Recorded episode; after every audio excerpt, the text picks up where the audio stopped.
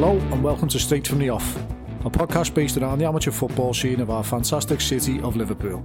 I'm Michael Watson, and each episode will bring to you a local footballer, past or present, who'll share their stories of glory and despair with us on Straight from the Off. Today's episode is brought to you by Hire and Safety UK, your local independent tool hire sales and repair service based in Sandon Industrial Estate, Liverpool. Good footy, lads, so anything for your two liars, give them a shout. I'll tag them in all the social media, etc. Today's guest is a good mate of mine. I've known him since he was about nine years of age, playing a few years up above himself. Super Johnny Lawless. All right, John? Hello, mate. Made up to have you, mate. I know you're a bit, a bit uh, embarrassed about this type of stuff, mate, and, and everyone's been asking for me to get you on. Um, they're expecting a few wild stories, but you just tell us what you want to tell us, mate. No pressure, yeah? Yes, I'm, ah, mate. No so, problem. Good stuff, mate. Right, so straight from the off, how old were you, mate, when you started playing football? Uh, what team did you play for and what team do you support? I was seven, Mich, um, playing, actually playing under 11s for a team called Crocky Cabs. Jimmy Riley and John Riley, the managers, they love footy, the, the pair of them. I think they still might, Jimmy might still have young kids' teams today, mate, but they've been around forever with the kids' teams, mate. Uh, they were crazy, to be fair, like screaming, bawling at the refs in the Scottish Old League, it was. Um, but they were the first team I played for. I didn't play for them for long, to be fair. Um, obviously, we were four years up. I think I might have played a season until, like, it weren't like it is now where you start in under sixes, in under sixes and things like that. Um, I think the first age group was actually under 11, if yeah, you remember yeah. rightly. Under 10s, under, under 11s, yeah. yeah. So, obviously, I was only seven, and that was the first age group there, but I probably learned quite a little bit off it to be fair. The, um, obviously going forwards, and when I did end up going, well, I ended up playing a year up, didn't I? When I got to under tens, but um, it was probably hard. I think I only scored one goal in probably the season that year, seven playing under 11s. I, I still remember the goals today. Can't remember who it was against though. What are you but, playing at now? Only one goal. no. Probably on to be fair, a three-year-old playing on the nines. It, it was they were the big 11 aside pitches and that weren't these so like I was probably just running around a lot and yeah, you can go twenty minutes without getting yeah, a touch. I used to see course, that. Yeah, so um, but yeah, I mean to this day, John Riley and Jimmy Riley, fucking crackers, they are mate. Um, but they were they, they were my first managers then, yeah. I'll always remember them. To be fair, yeah. The, the first time I can remember you meeting, as as you know, I've got like a weird memory about things and all that all that keeper. You were playing for the Blessed Sack, who was who was my age, so Alan Alan Edge was the manager. And I always thought, although you were little and, and slight and that, I always thought you were our age, but you weren't, you were a year younger, so you were doubling up playing for the Merton Villa in the uh, Watton the Kirkdale. sorry, in the Watton the Kirkdale, let's say nine o'clock kick off with the Merton Villa, the hour game or whatever wherever it was, and then you play again at ten o'clock in my year. for uh, the Blessed Sack with Alan Edge and all that, on the Edge and the boys. Yeah, um, as you said, I played two games in space of what, two or three hours. Um, to be fair, I think I only, the first year I think I just played for the Sack and then I played for the Merton and the Sack the year after. But um, it was tough, mate, you know, fucking going and playing with your own age and then going to play a year up. I think I'd done it for a year. Um, I'd play, obviously played for the Sack for two or three years prior to that, I think. Um, And I think it came to an end one year when,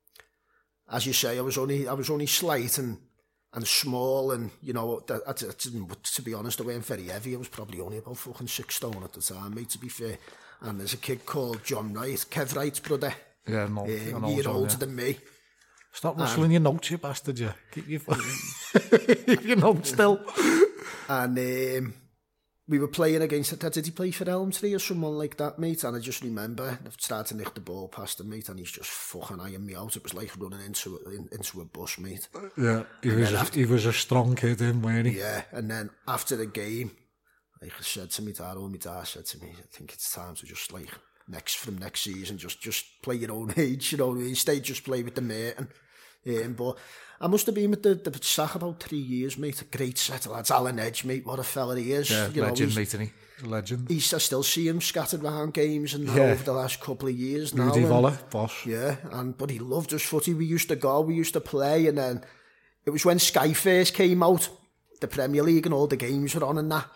And we go down, do you remember Diana Dale? Mick, is still there. Yeah, yeah, off, yeah. Um, off Longmore Lane yeah, there, yeah. we'd go there and we'd watch all the games on Sky and that Mimi our fella, Alan, um, Danny and that, um, Sean, little Sean Morley.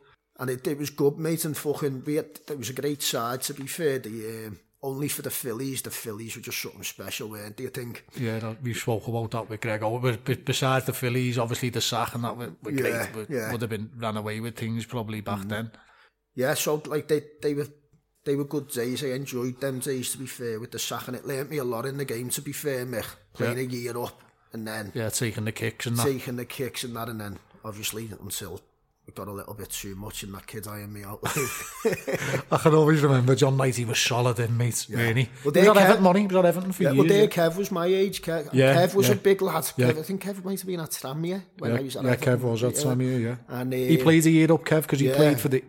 When our school used to play Brexard, mm. Kev used to play for my school year when yeah. he was a year below, yeah. Yeah, yeah. I always remember we had a but, bad fight with them once. you, you see, see Kev, you see Kev now, and um, he's only probably a little bit taller than me, and I'm thinking, like, when I see him, I think, have you shrunk since we were kids? Because, honest to God, mate, he was like,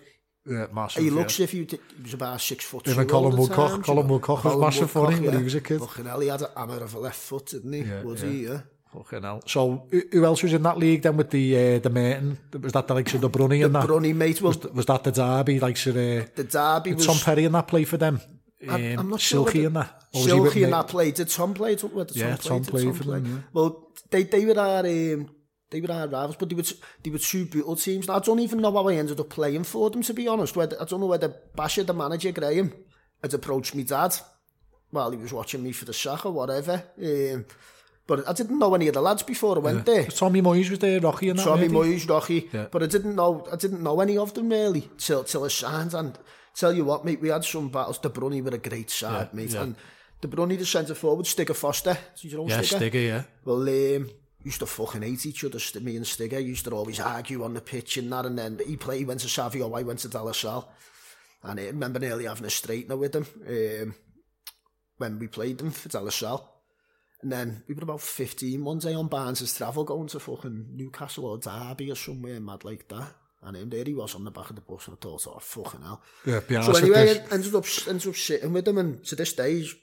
one of my best mates. Yeah, that's right. That's so, how, usually yeah. how it works, isn't it? Yeah. It's just a, a lad from another team who, who picks out the player in that team, starts a little bit of a nach, and then everyone's, everyone's usually 99% of the time all right at the end of the day, aren't yeah. But um, Steve McNulty played right back for the Brunny. He played a year above himself, Steve. Yeah. And it, you can see that he was fucking brilliant, mate. Dave what, Peter, what a, Dave Peter was left back, yeah. Steve was right back. What a career he's had, mate, Steve. Yeah, Steve, he's fucking awesome, mate.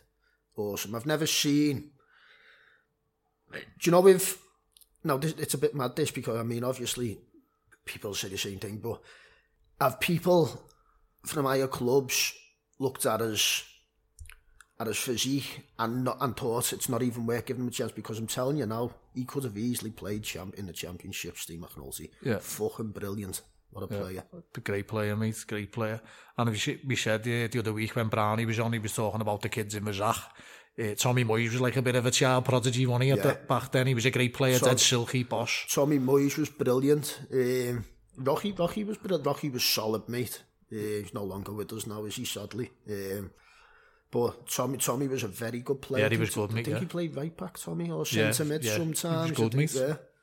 He was good. He was very good, yeah. Fell out of love with the game. We used to try and get him the Warby with us. He had a little go now and then, but he, liked a night out, and I don't think he wanted to turn up for Sunday, but it's a shame, really. We all like a night out, don't we? Yeah, Do you know what I mean? Some, some more than others, John. Yeah, well, that's it, isn't it? So, you know, it's a shame, really, that, that lads like that don't, don't go and play amateur yeah. footy and things like that, and, yeah. you know, um, I just think he should carry on, mate yeah, play for as long as you can. That's how I, that's how I work it out now that I can't play. I wish I, I wish I didn't get the injuries and I could have played as many games as I could because I'd still be going now. Mm, so so after you've um, you play for the likes of the Brunny and that through the Watton and Kirkdale, what about your, your school team? I know you went to Shell, which we've covered with other people who've been on, but who was in your year in, in Shell then, the school team and that?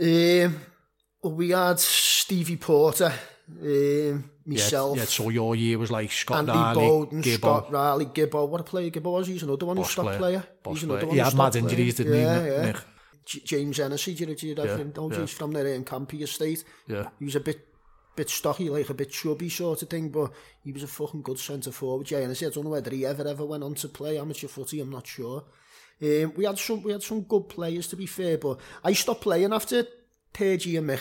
Yeah.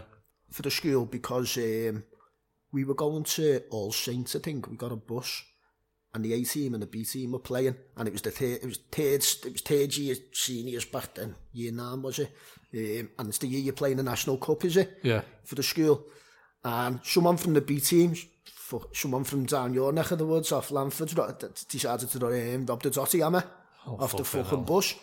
So O'Sullivan asked our teacher, he said, look, whoever owns up will sort it out this down your day if no one owns up, then you aren't going in the National Cup. And, and he never owns up, like, but he was in the B team, he wasn't even in the A team, oh, so, no so it was one of them, but like, no one was going to grass on him and nothing, do you know what I mean? So it, yeah. it was one of them, so stop just going in it, mate. And I never ever played for the school team again. I'll tell you what I've done on a Saturday.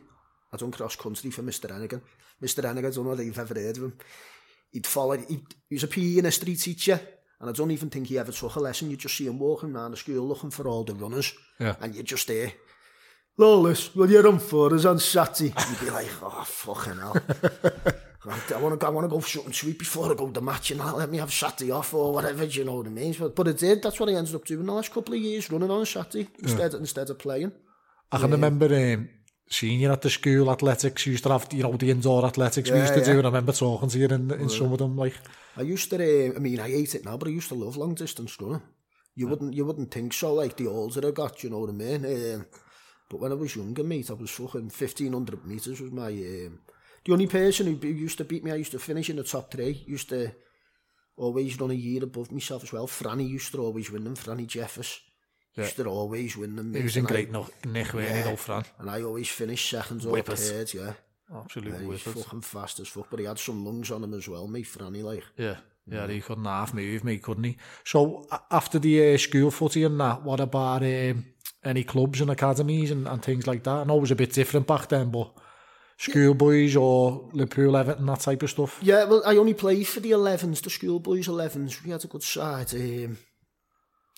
Stevie Porter again. Kev Nolan. Kev Nolan was our captain. I think Kev Nolan was... Shepo there as well, Chris Shepard. Shepo, yeah. yeah. Mick McLean. Um, Kev Nolan was the very first player. They do it a lot now, where they play year up and that, but the schoolboys never really used to do it. I'm sure Kev Nolan was the first player to have played in 30 juniors and then 40 juniors. He was our captain, Kev. Um, yeah, big kid as well, wasn't he? Yeah, he was a big lad, Kev. He played right back at the yeah, time for the schoolboys. Yeah. yeah, he was our right back. Um, but right, we So Kev Wright would have played for the school boys. He played the 15s, and, yeah, Kev, I think. And, and then Colin Woodcock. The would he played yeah. the 11s with me, yeah. He, he yeah. was the left back, Paul Lynn. Um,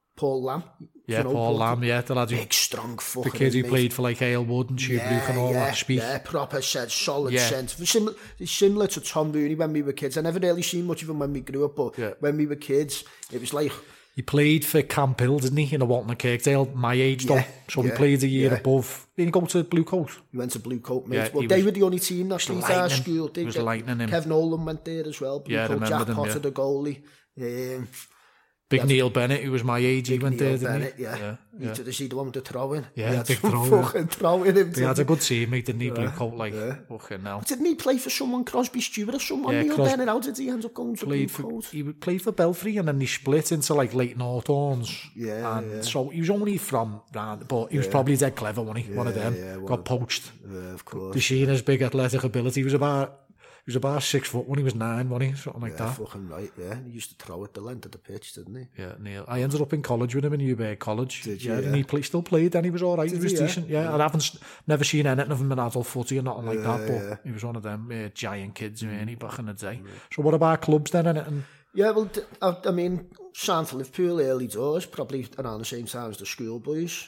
Yeah. probably 11, yeah, because I don't think you could sign for clubs till, or go to the School of Excellence till you were out 11 then, yeah, but the you'd still went. play with your mates till you were 14, 15, yeah. and that's the way it should be now, to be fair, I think, yeah. anyway, um, but yeah, again, at Liverpool, we, you know, there was me, Kev Nolan, Vicky Lambert, Marvin Mullen, Ian Armstrong, Chris O'Brien, Stevie Porter,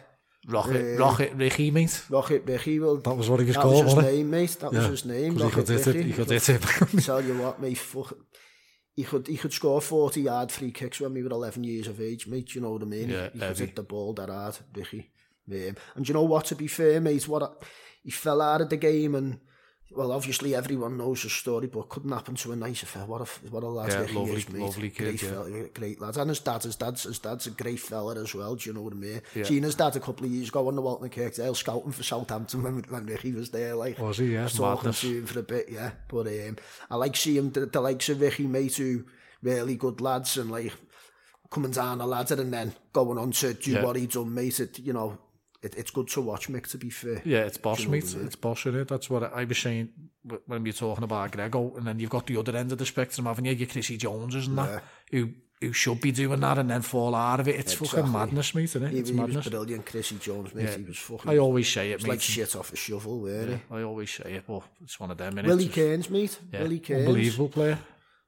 Unbelievable. There, he was like, brilliant, the, the, ball was glued to his foot, weren't it? His left foot was just yeah. glued to it, mate.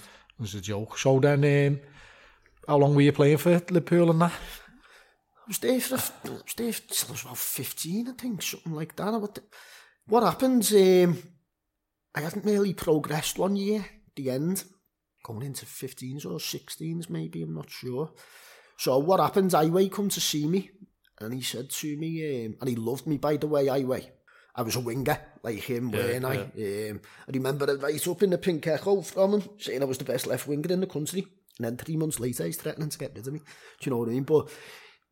what happens, he, you, you either get released or you get kept on, whatever. And what happens, he told me to come back in over the summer for a trial. After I'd been there for years, three years, four years, whatever. Yeah. Um, so to prove yourself again. So Everton had been on my case for fucking, for time.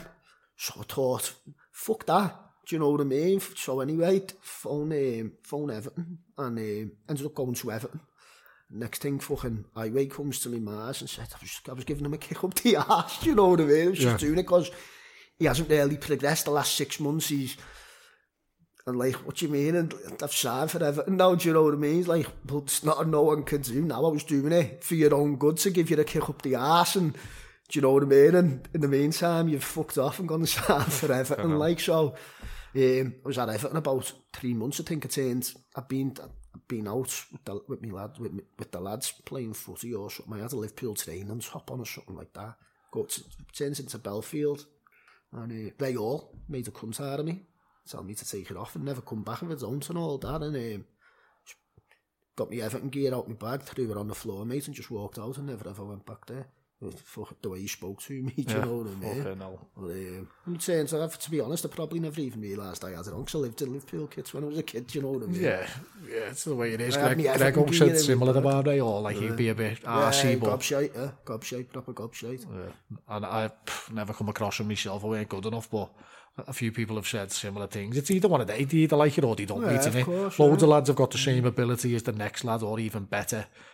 But if they can't sort of mould it into what they want to mould it into, mm. like you'll see it all the time, someone will go to an academy, straight away they'll change your position because cause they go, well, I know more about footy than you're fella. Yeah. So he's not a centre mid. Not with Steely A, didn't remember Steely yeah, He was a fucking goalie next minute. He's centre mid, one of the best centre mids I've ever seen.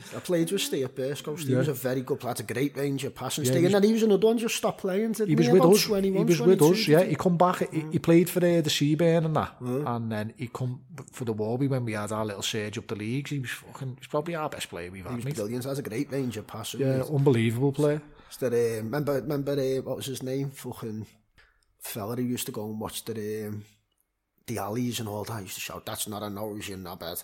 Who's that? Yeah, fucking hell, what was his name, man? I can't even remember his name.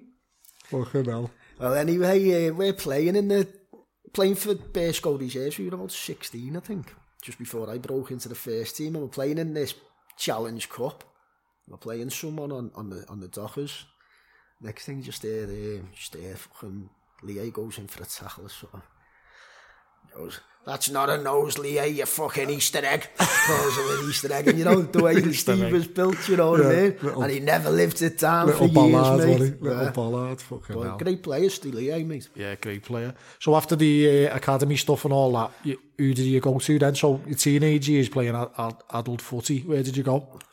The very first game that I played in men's football, I think, was for the Red Room. And if it, it, it was either I can't remember. It was either Almatech or Alrama. He played on Shefton Park. It was yeah. one of them. I can't remember what one it is, mate. But tell you what, mate. Talk about throwing you into the lines. Then yeah. 15 years of age, Shefton Park, mate. Fucking. Well, if it was them, Almatech, and they did one national cups and that, they were a proper. No, it was a this was a Saturday. This for the oh, Reds. Was Saturday, was, Yeah. yeah, yeah, Alrama, yeah. yeah. Um, and mate, honest God, it was scary, lad. It was. I was 15, mate, and was mad, but you know, it, it was fucking good. Like I got away from there in one in one um, in one piece. So when yeah. I look back, I think, you know what? Playing 15 years of age, playing in them county comps and all that, mate. Going down the likes of that south end to to Dirk and they you know, they were all, they were rowdy as fucking, yeah. do you know I, what I mean? They were like Sefton proper Park. Men, proper yeah. men as well. Yeah, um, it was good. And then Joey Donnelly took me to the Lobster, then played for the Lobster when I was 15. Yeah. I'll always remember going, we played the Allerton away, and I'm clean through on goal, mate, 15 years of age. And it was when the Allerton were rowdy as fuck as well. About 150 on the line, mate. I'm clean through, mate, with about 10 minutes to go, right? It's only 15. Next thing, I just hear fucking these footsteps behind me. Someone had let a fucking big staff off the fucking lead, mate, and it just started chasing the ball as I'm clean through on goal, mate. You know what I mean? I'll never forget it. Just fucking left the ball, ran away, mate, and the dog just went for the ball. Long way. But, um, so whether we drew or oh, got beat, but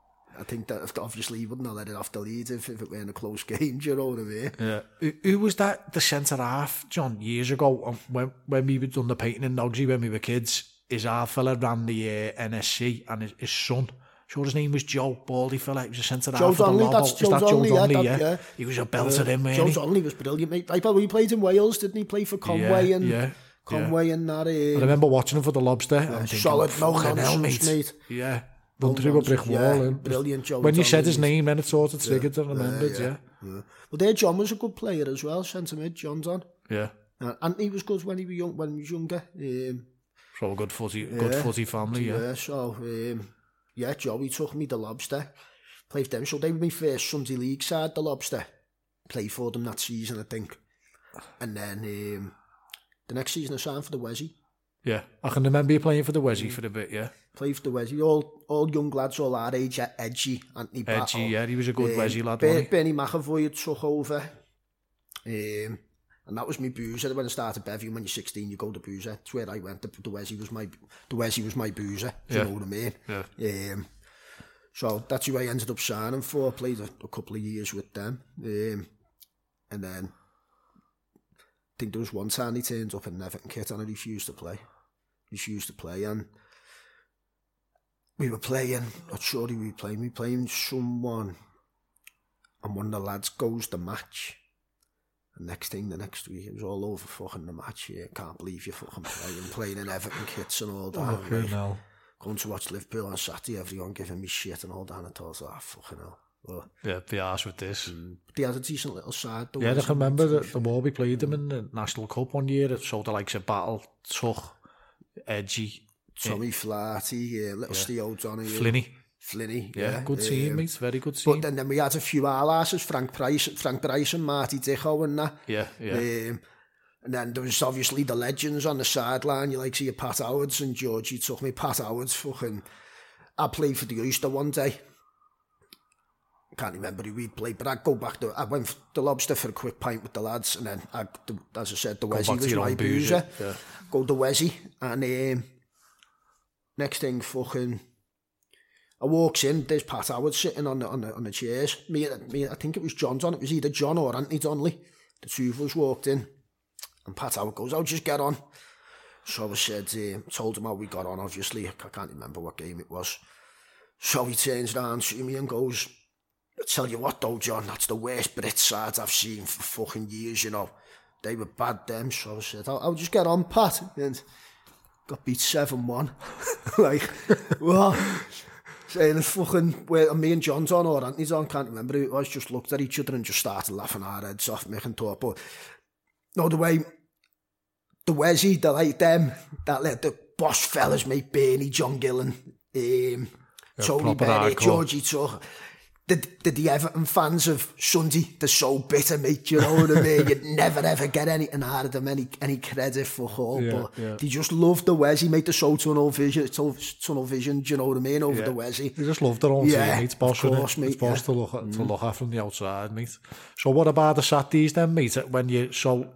let's say your, your early teens, where did you start playing on your, on your Saturdays? You know, you were going to match a lot and all that, but when did you start thinking I'll, I'll have a go at the semi pro and, and try and get a few quid out of it? Um, well, I don't think I really played a lot on a Saturday leading up, obviously, to school and when I stopped playing for school, lead up until I was six, 16.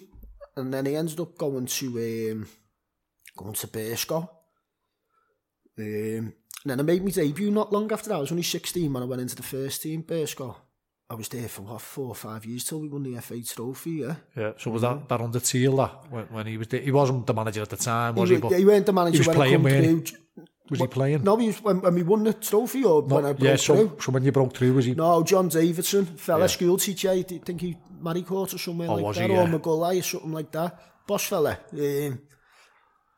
he brought me.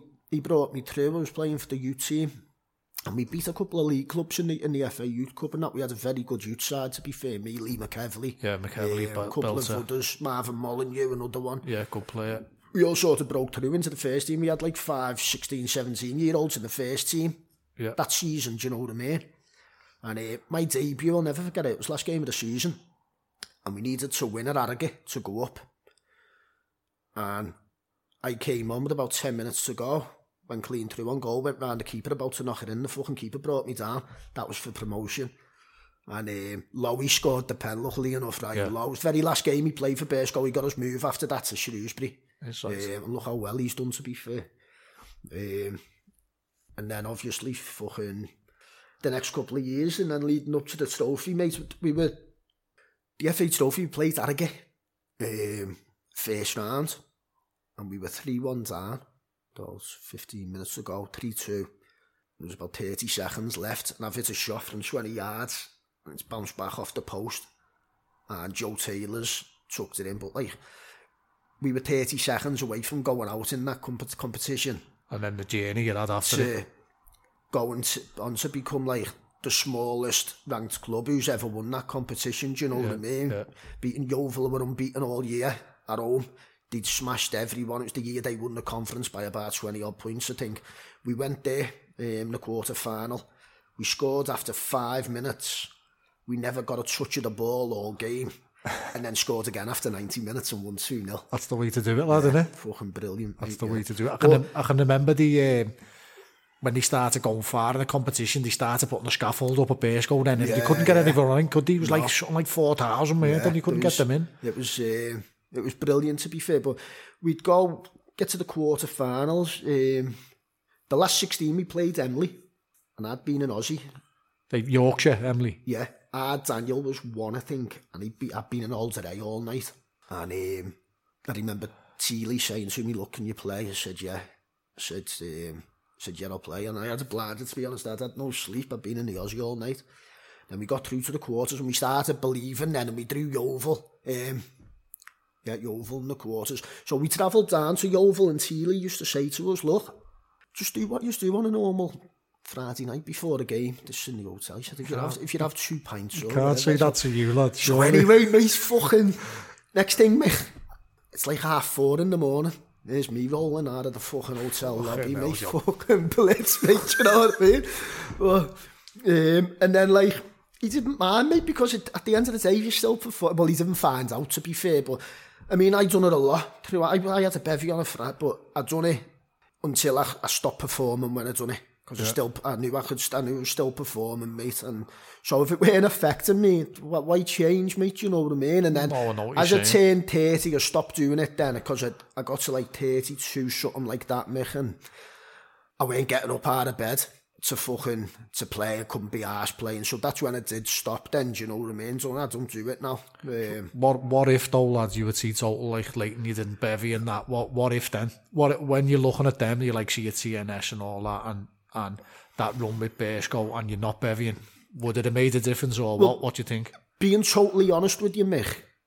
a lot of people ask me this question, and they sort of they sort of get the wrong end of the stick there. I didn't nearly start going out on a Friday night and that before games until like I was 19, 20, 21 possibly. And what fuck, what fucked me up, I'll tell you now, was Liverpool FC going to match. I was more asked about Liverpool. Yeah, that is an example. Um, played for Bersko. Got approached by this fella, got a phone call. Fella used to play for Everton and Porto called Mickey Walsh. And he said, look, introduced himself and then he said, look, I've got a couple of clubs, a few clubs to sniff around you and that. Um, Leicester, Bolton and Northampton it was. So I said, oh yeah, sounds like, he weren't, an, he weren't my agent or not and he was just like, sort of, Someone said, can I have know. five? He said, I've got a few contacts and people have asked me about you and that. So anyway, he said, um, do you want to go into Northampton on Monday? So I said, sound. I think it was, I was 17 or 18. I said, sound. So anyway, gets in there, um, go there I was there for a week originally. Uh, Marco Gabbiadini played there. Yeah. Um, Jamie Forrester. Yeah, Kevin, boss, Kevin Wilson was the manager. Nigel Spink was the assistant. Um, Russell Slade was the assistant, sorry, and Nigel Spink was the goalkeeping coach.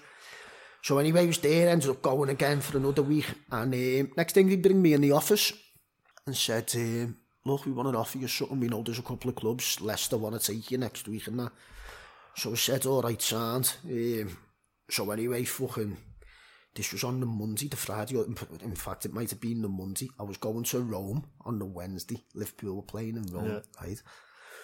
So I said, yes, Sam. So anyway, I spoke to that Mickey again. I said, look, Mick, I said, I've had a family bereavement, you know, mate. Um,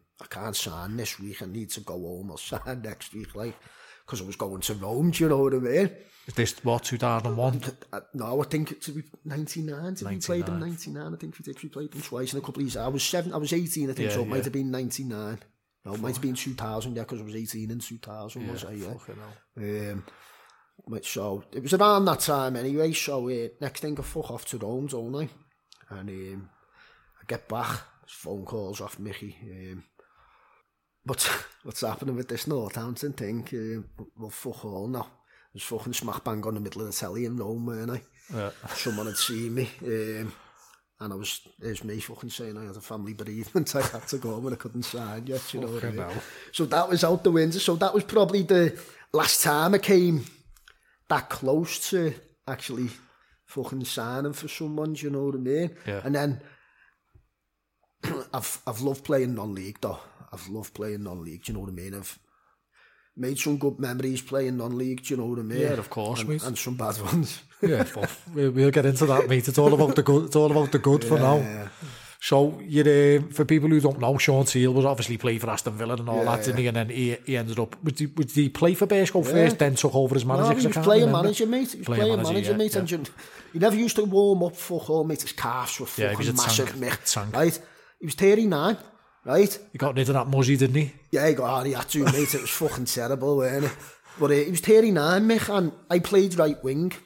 a lot then. He used to sw switch me over, play me on the left, play me on the right. In the final, I played on the left, but I played a lot on the right that season.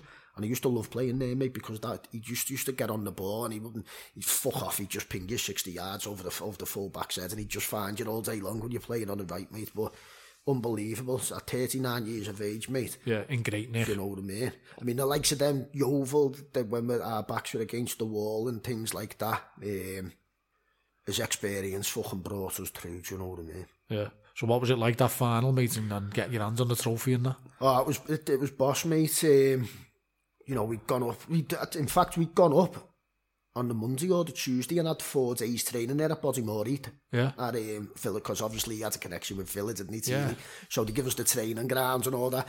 My only regret about it, mate, is the old Wembley had got knocked down, hadn't it? It was getting built. Yeah. So the final should have been at Wembley. So when had twice I missed out on playing at Wembley, Gregor Howard touched on the first one where St. Swithin's played there. Yeah. Only the only only 40 year juniors were allowed to play. Yeah and I used to year below them, so I couldn't play. So I missed out on playing at Wembley and yeah, twice. And, there, and then obviously I missed out on playing at Wembley in, in the FA Trophy final, which because the fucking new one was getting built, so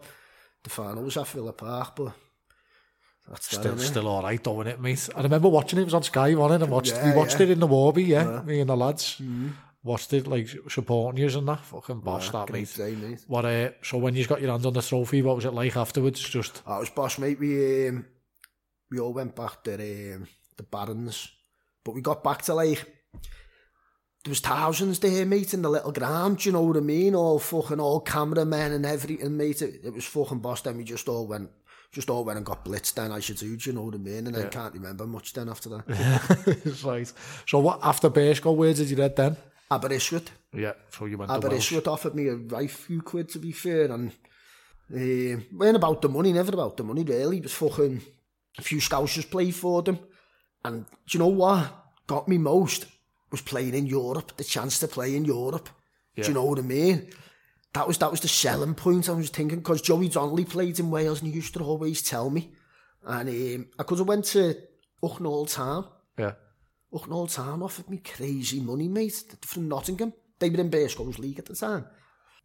Then Aber Gary Finley, mate, a play for Gary for about three or four different clubs. Made big influence on me career, to be fair. Great coach.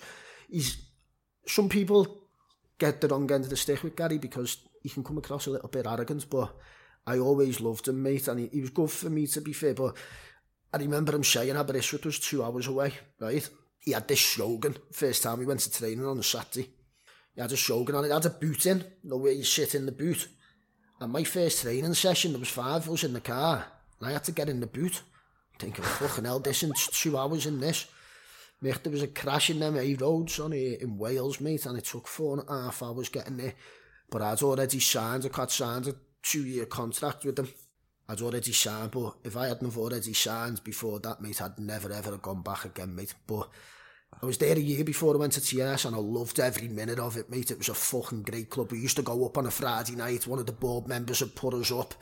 He had a cottage and he had like six beds in this in this spare bedroom, lad. And he had um, he had a snooker table in it. He had PlayStations and that. We used to have a fucking laugh there, mate. Yeah, and then like a, play, of, like a play scheme.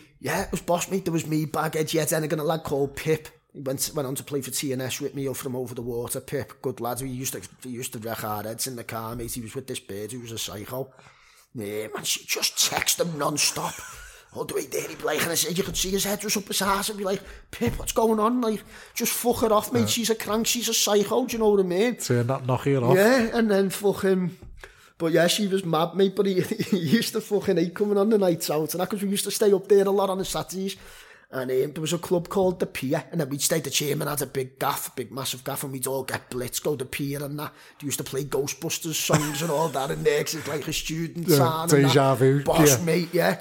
And um, funny lads, fucking, we had some fucking right laughs up there, a few scuffles. I remember we going to the, um, going to Blackpool as well, on a, on a night out, the Christmas night out. We'd, Vicky Evans had signed that day, lad from Wrexham has brother played Steve, he's assistant manager at TNS now. The two of them fucking crazy bastards. Vicky had only signed that day. We trained on the pitch because we had no game on the Saturday. Trained on the pitch, went to Blackpool, mate, and about two o'clock in the morning, we all roll out of this club, and there's Vicky chasing about four lads up the road with a big traffic cone, mate. but we had some fucking characters in that side, mate, that Aberystwyth side, to be fair. But um, first year, they got into Europe for years. We got them into Europe, didn't we? played in Riga, he played Riga in Latvia. Yeah. And we drew nil-nil the first leg. We drew nil-nil the first leg and we should have won, to be fair. We were the better side and we thought we had a chance.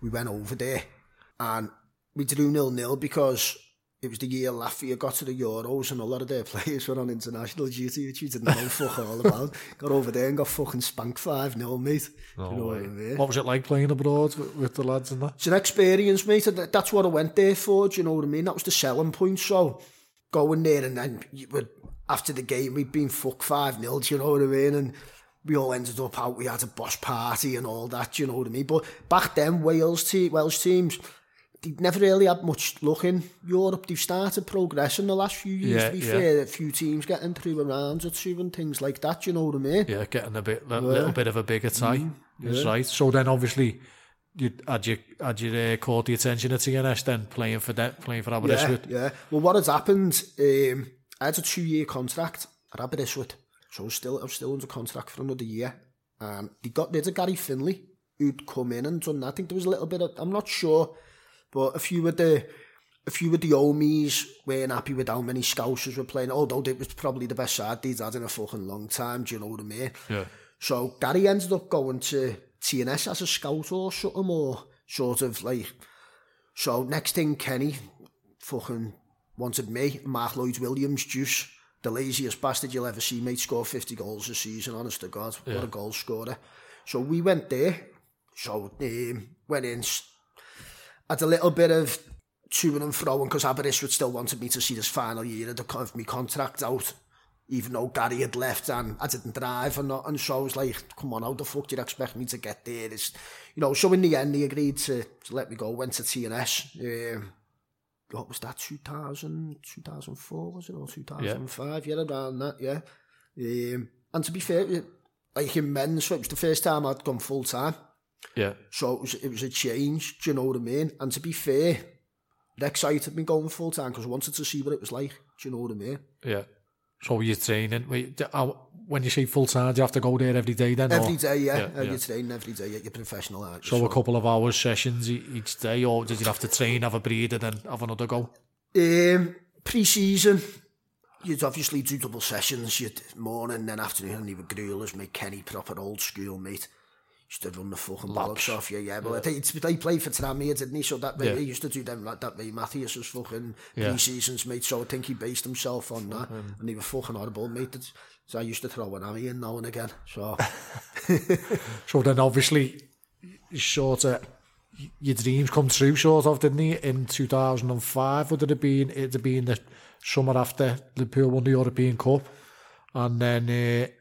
obviously, so you obviously went to Istanbul, didn't you? And then be fucking through them in. Um, the qualifier. The qualifiers, mate, you know what I mean? So... How does that sort of pan out? Are you just sitting there watching the derbies no, all together? Mate, or? I'll tell you what I was doing, right? I was injured. When I say I was injured, I was I was in the physio room getting a rub or something like that. Can't remember. And the draw was on the radio. So I hit the draw. And none who, of the who, were you think, who were you thinking you possibly could get? Obviously, you're open for Liverpool. I was you? thinking, we, I don't know, for some stupid reason, I was thinking we were going to get the Northern Irish team that were in the draw. I couldn't remember it, yeah. who, who they are, to be honest, but we... Um, I was I was half thinking we were going to get them, and well, Liverpool came out, mate. But the, the weeks after that, after that, it was it was sort of bittersweet because he bombed me, didn't he? Yeah, I remember it, he mate. Yeah. Me. Well, the very last game before that, Mick, was the Welsh Cup final, played Carmarthen in the Welsh Cup final, the very last competitive game. We won 1 0, I scored the winner. Now, Kenny, mate, I love Kenny to bits, but I'll never ever forgive him for that. Um, not, not, not from a, a personal, a sentimental thing where yeah. he should have played me just because it was Liverpool, whatever. Because I deserved to play, mate. He played two fullbacks on either wing. Yeah. So I said to him, listen, damage limitation. I said to him, Ken, do you honestly think you're gonna fucking win here? What's got you know? You play, why you playing? And he, but the the thing that pissed me off, me was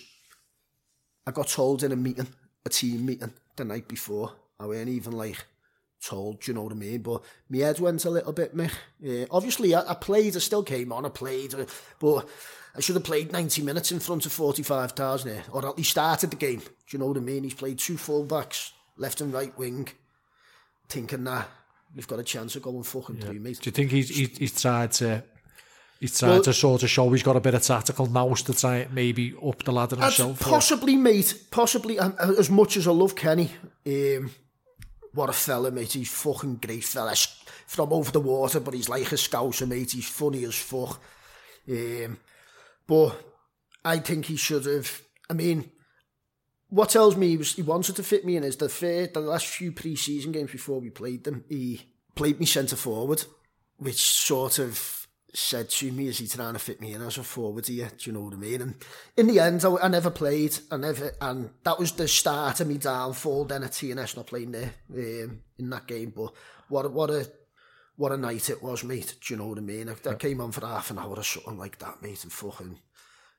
It was brilliant, mate. Unbelievable. So what was the build-up like? And obviously you're devil because you're not playing, but what was the build-up like going to Anfield and all that? And it, it was it was unbelievable, mate. You know, fucking, you know, there was a lot of pressure around it, and we had a lot of Scousers playing, didn't we? And fucking. I remember the buzz in the papers talking about your yeah, lifelong Liverpool fan, it was, John Lawless. It was, it was brilliant, Mick, and, you know, fucking the papers ringing me. The club, Liverpool, asked me to come in, got a picture with the European Cup and all that, and it was to go into the, uh, the match day magazine and things like that. And they were brilliant, but just the players were brilliant after the game. Yeah, I ended up getting it and all my bar fucking nine or ten shirts. I think I went there changes after the game tonight, so all the shirts. That's right. so, I, I can remember, I, I was at the game, I can remember um, there was like a rumour going on that you had a knock. Did, did, didn't the manager say you had a bit of a knock, so we haven't played and something like that? I don't, I don't know, mate, but if that, if that was the case, that was a lie because I was fine, mate. The only thing that I felt a little bit weak fucking, as the coach was leaving outside, I was still in a roasting up bat. You're not supposed to get a bat before the game. Tom Rooney had to, Tom Rooney, he, he was there, Tom. Yeah, he signed yeah, for years, yeah, I remember, yeah. Tom Rooney came in, he had to fucking said the coach is leaving here, you out to go to Granada, and I'm sitting in a fucking bat roast not bat. I just, my head had gone, mate. I just, I weren't really that arsed, you know what I mean? It, sp- it spoiled it a bit. Looking back now, obviously people get, people get knockbacks in football, don't they? Yeah. You know, I'm no, I'm no different, mate. I've had fucking first year. Um, but it killed me that, mate, and what went on further down the line when I left and all that, that was the start, that was the build up, mate, you know what I mean? So you've uh, when you've come on, who, who you're directly up against for, for what you can remember. What what can you remember about the game? The, the difference in levels and that is there anything that stood out or it, it went so fast to be honest. You know, Mick. Um, obviously, I came on left wing. Steve Finnan was the right back. she was the right winger. He's fucking shocking. That Cece mate. Fucking yeah, it was crap. His touch was shit. Second touch was an header, wasn't it? But the third goal, I actually lost the ball for the third goal.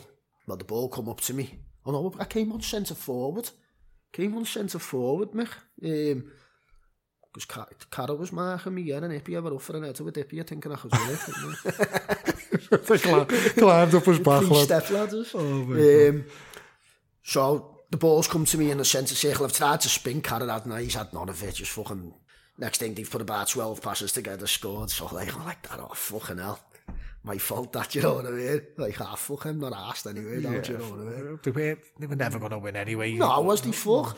But the second leg, I kicked up a bit of a fuss. I never never went back the after party or nothing like that. I went back in the thing. I fucked off with my mates and got on the ales and I ended up on a bender for a couple of days.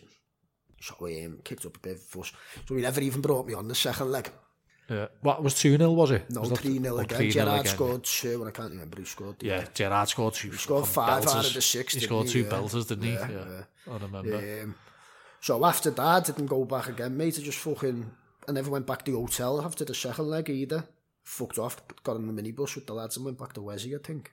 Ended up on another bender. so after TNS, where did you head then, mate? Uh, well, TNS. I'd signed another contract. I said, believe it or not, what I've just been saying there, fucking. After that, I've ended up signing another contract for another year, but got to October, mich. And we used to have a Wednesday off. and Liverpool were playing, um, Liverpool were playing Anderlecht away on uh, Wednesday in the Champions League. This was the October or the November. That.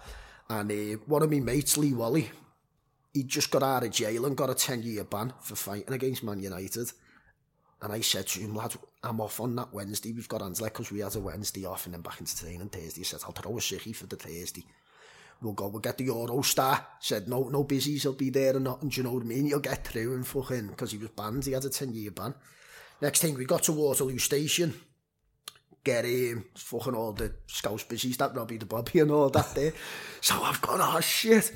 So I said, uh, I said, lads, I said, I'm gonna, but I hadn't spoke to Robbie the Bobby for ages because he used to always try and talk to me. used to fuck him off and that and um, Anyway, I went up to him and said, look, I'll distract them. So I went up to him, started trying to talk to them and all that. And then there was another busy day and I just did Lee Walden and football ban and all that. And I turned around and I looked. I thought, oh, he's been next he's fucked. So um, Robbie the barbie in an interview said to me, he said, I thought something was strange there because John Lawless had blanked me for years, so, he's so I'm, head, yeah. I'm heading to Anderlecht on my own, I've got training the next morning. So fucking... Anyway, I was thinking, shall I just go back home, I've got training tomorrow. So I went there, bunked in, loads got Nick bunking in, lad. It was, it was that, it was mad about 100, they locked about 100 up for bunking in, I was one of the only ones who got in. that night. And um, anyway, after the game, it's about four o'clock in the morning, five o'clock in the morning, and I've ended up fighting with police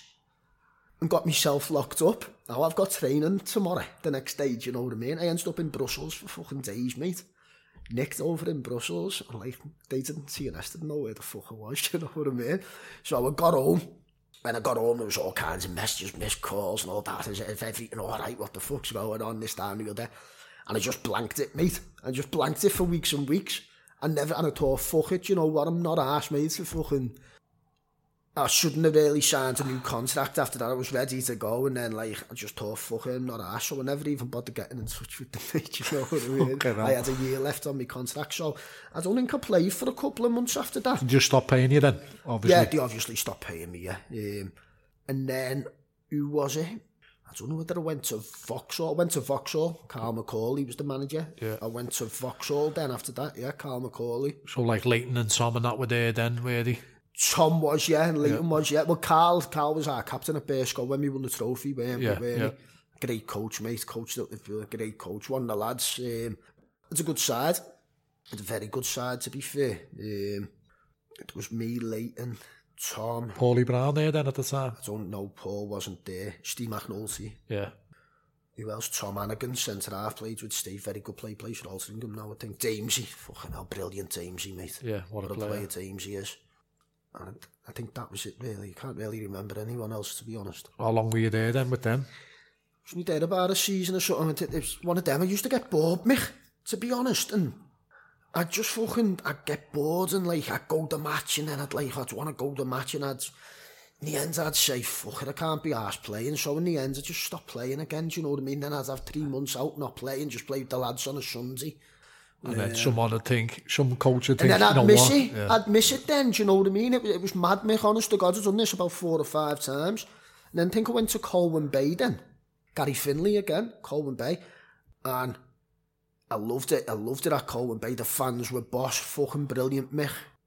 We got to the playoffs. Gary got us to the playoffs and we got Camelade. It's when Tom and everyone played for Camelade then. Oh, yeah. no, t- t- Ronnie Morgan and that. Ronnie Morgan and um, Little Morsey. Yeah, yeah. Um, they had a great side. Ian Doran was the manager, weren't he? Jamie Maguire. Jamie Maguire, what a player yeah, he was, mate. brilliant, mate. And they beat us, but they tried to sign me three times during that season. And I wouldn't leave Colwyn Bay at the end of the season again, Gary got Colwyn Bay, and, and Colwyn Bay got rid of Gary then. So, summer I was thinking, what am I going to do? Fucking, I don't know, I might gibber. I was, I was what, 27, 28. And then Alvin MacDonald rang me and said, um,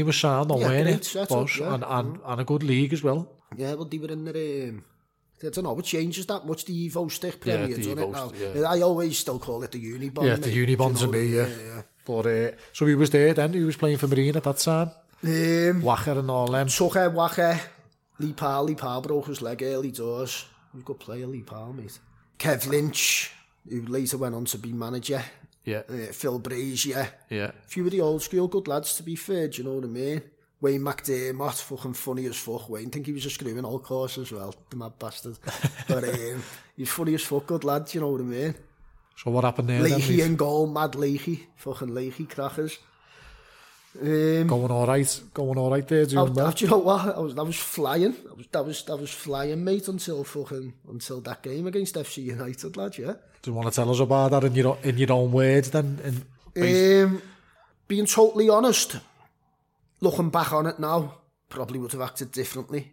Yeah. Um, I was I'm proper at uh, you know you know me make a fucking love Liverpool. So I hate Manx. You know what I mean? Fucking. Were you wound up for the I game? proper was wound up for the up game. For the yeah, game. probably too wound up. Um, but listen, got this perception from Manx and other cities, whatever, saying always the victims this time. You're there now.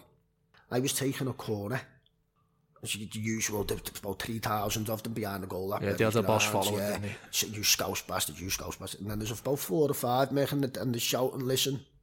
They can deny it all, the fucking ones. Four or five shouting, your fence munching bastards and all that.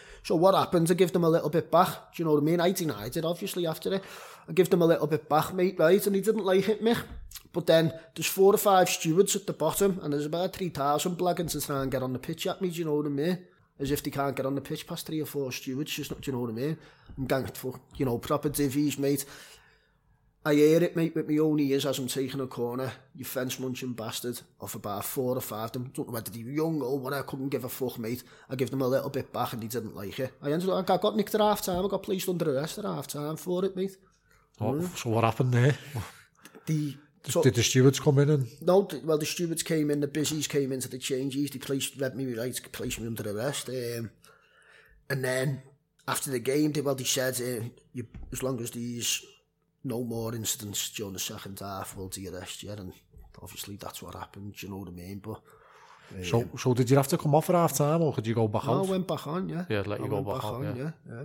Mm. So how did, what's what score the game finish? Do you know, Mick? to be honest with you, mate, I can't, can't remember. remember much about it, mate. No, I think I, um, I think we got beat three two.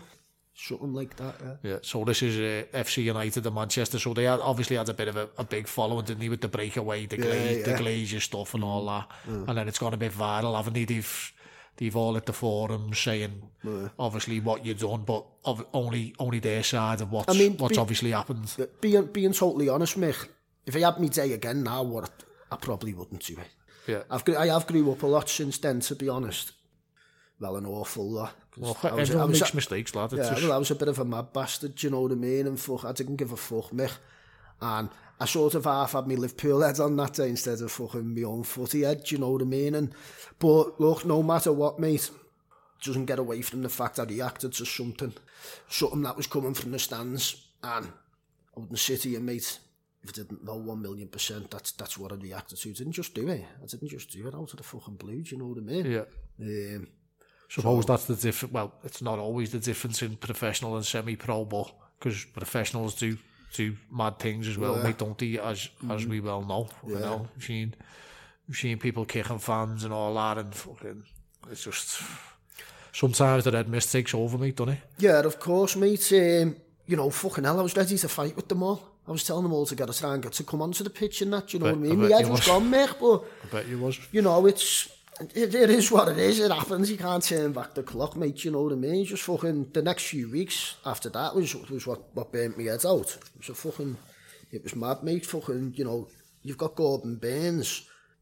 in the When Granada tonight, is that? Granada, um, Northwest, Granada. Northwest tonight, is it? Yeah. In the middle of Liverpool city centre and fucking Manchester city centre asking people what they think about it. Main headline on Northwest tonight, mate, and then the next headline after me is about a fucking paedophile, mate.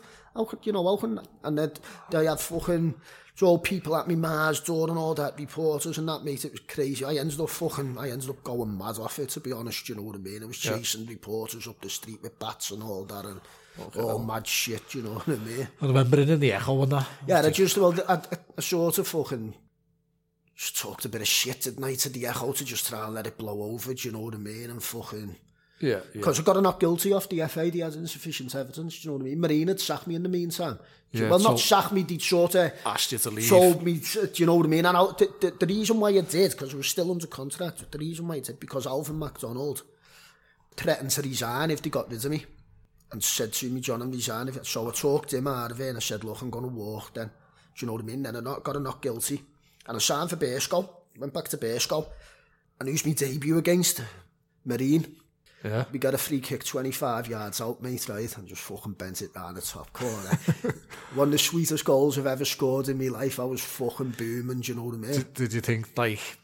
obviously they're just looking at the bad press, but did you think they could have maybe backed, considering you got a not guilty off the FA though, do you think they mm. could have backed it or, um, or do you think it was reasonable what they were saying? No, to be fair, yeah, because they got a, bit, a lot of bad publicity, the club, didn't they? Um, yeah. So, you know, possibly could have... Well, he wanted to back you, though, Alvin, Alvin he? wanted to back me, mate, a million percent, yeah. Um, now,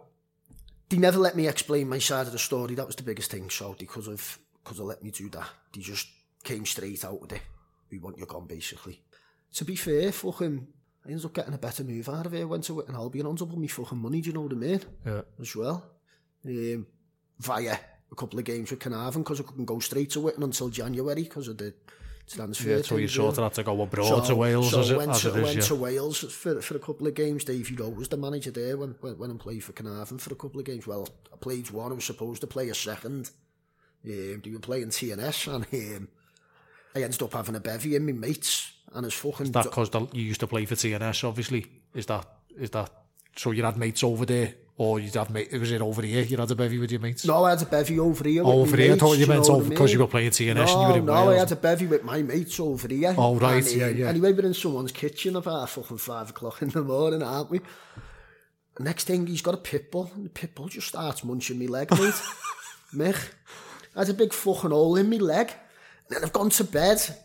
a few hours sleep, got up to go to footy and I'm looking, thinking, can I play with that? Put a big bandage, big plaster over it. Got in the car, got to Carnarvon's ground. I said to, the, I said to Dave, you know, I said, see my leg? And he went, wow, what the fuck's that? You've got a big hole in your leg. I said, be all right, that's strapped up though, won't it? Just play and then go the Aussie after. So anyway, I'd obviously played for TNS and Gordo, the, the um, the physio went into him, showed him his said, go top. He said, do you reckon I'm all right to play? Showed him e, and he, he nearly fainted, me. He said, you, you can't fucking play footy with that, mate. So anyway, I couldn't play. And it was the last game I'd ever play for Carnarvon because obviously I was only playing a couple before yeah. I went to... Uh, Did he shake you out of fucking beat on this Yeah, all, all asking Blake Howard done it and fucking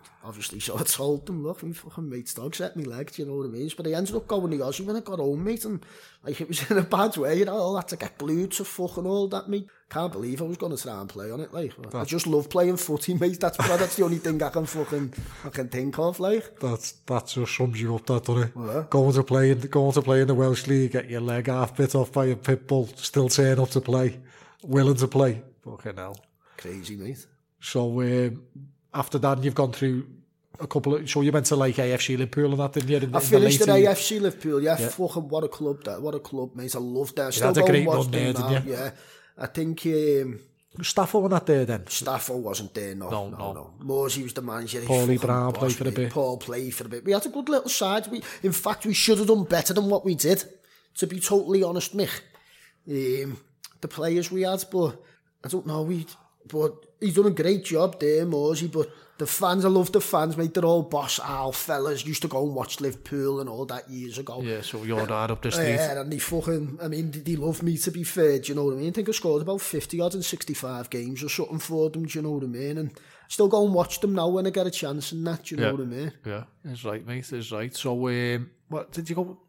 to Formby at one stage? Did you ever I, I, had a little go for Formby in between clubs. Get to Danny Martin, Taylor Mark Maddox went there. I just yeah, went Maddox, and played yeah. a few games for them.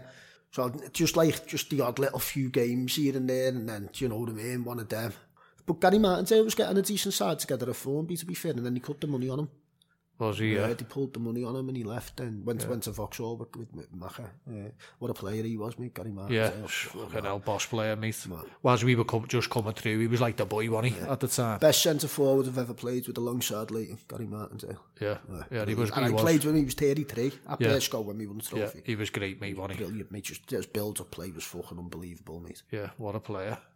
So let's go back to the Sunday footy then, mate. So you've said you played for the Lobster, you've had a go with uh, the Wessie.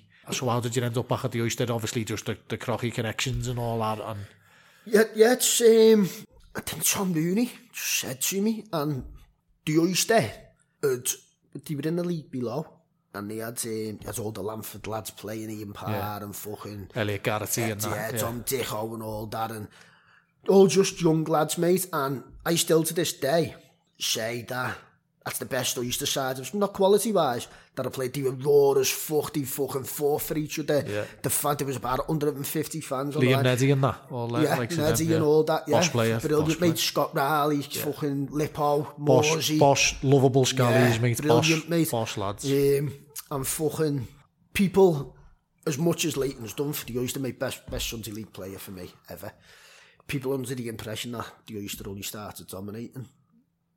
when Leighton signed. Now, the Oyster, before Leighton signed, had come from the First Division straight to the Premier League the Prem, yeah. and won the Prem the same season. And then won the double again the season after before Leighton had so the, yeah. the domination well, got, the, got the National Cup final got the National Cup final without Leighton yeah. which we well, should have won that really well, well by the time this episode goes out it'll be the one after Leighton's and we spoke about it yeah. saying um, he was short of, like he said it's I'm embarrassed by it the way people sort of say Leighton FC and all that it's mm bullshit you know what I mean he's saying basically they were a great team before yeah, yeah I've added two to them here yeah. and there he said in his own words but he said what about You though yeah. You come at the same time exactly so so it's like saying well, because you got you now, you you know what I mean. It's just a build of players, and it's just of the way course, it goes. I mean, Leighton took you to a completely different but they were already the best.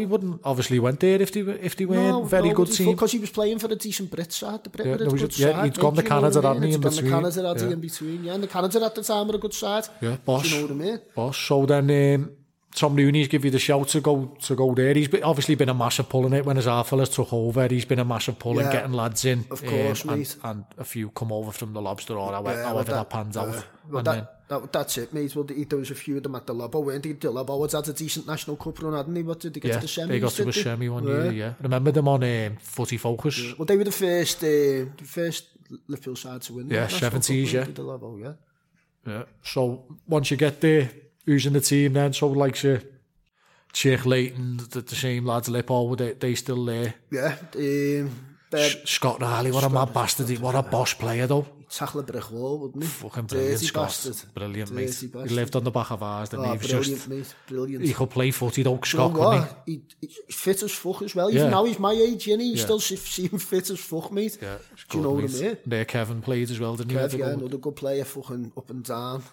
Good lads, mate. Good lads. So, so what can you remember about going there, mate? What did you get some medals under your belt then? And obviously, yeah, we we had ehm, we had a few fucking we had a, as you say we got to the national cup final we had a few good runs and that um, you know the ones then we won the national cup and there was one game um, we go to fuck we're going to Newcastle there must have been two or three coach loads of us mate I'd been out the night before so surprise ale, I'd been, surprise I'd been, oh. no I'd been the match so I'd been on the ale so anyway get on the bus one of the fans has got a big load of Gary's haven't they gives a couple of them So anyway, we're on as, the, a, as a leveller. So we're, we're on the bus on the way to Newcastle and there's me popping a load of tablets, lads, right? And um, okay, no. next thing we get there, right? And Richie names the team. and I'm starting, lads, right? And um, Tom Dixon's going off his fucking head, mate. I'd all these Garys, mate, and Dom Dixon's on the bench.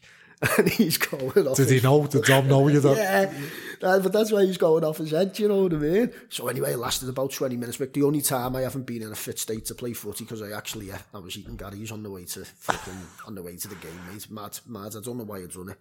Fucking crazy. Did he win? Um,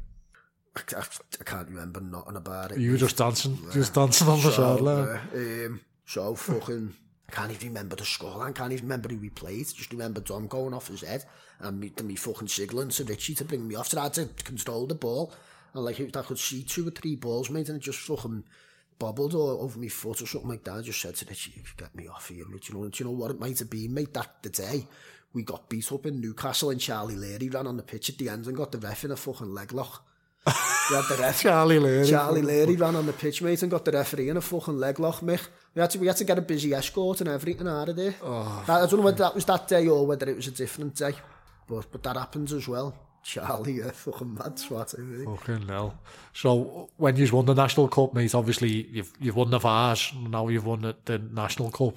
Uh, what's what's that like? What's the day like? Ah, just boss? brilliant, mate. Because you know what, deserved it so much because it was like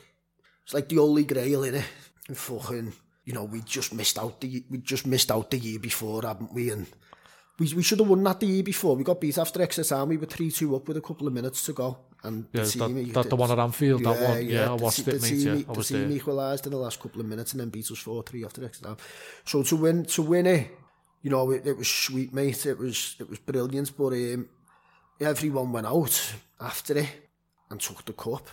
And Gary Smith threw it down the stairs somewhere, mate, and ended up causing about fucking a grand's worth of damage So to the car yeah. had to get fixed, yeah. He went to throw it to someone and someone missed it or I said it to Clarky the yeah. other day, did he have to insure it to put it in the campy? mm And, uh, and he was like, I can't remember. He said, but it went missing. And I went, fucking hell. Yeah, yeah. I bet you everyone who's had their hands on it, yeah, it's went missing for a few hours, yeah, hasn't it? It was, it was fucked. Gary Smith it was, yeah. Fucking hell.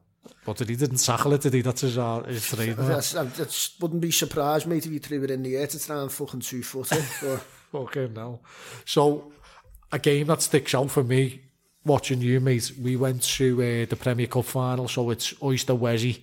There's a bit of madness going on around the time with um, Crocky and Noggy and all that. Not to do with the lads who were playing, but there's busies everywhere, uh, Riot fans.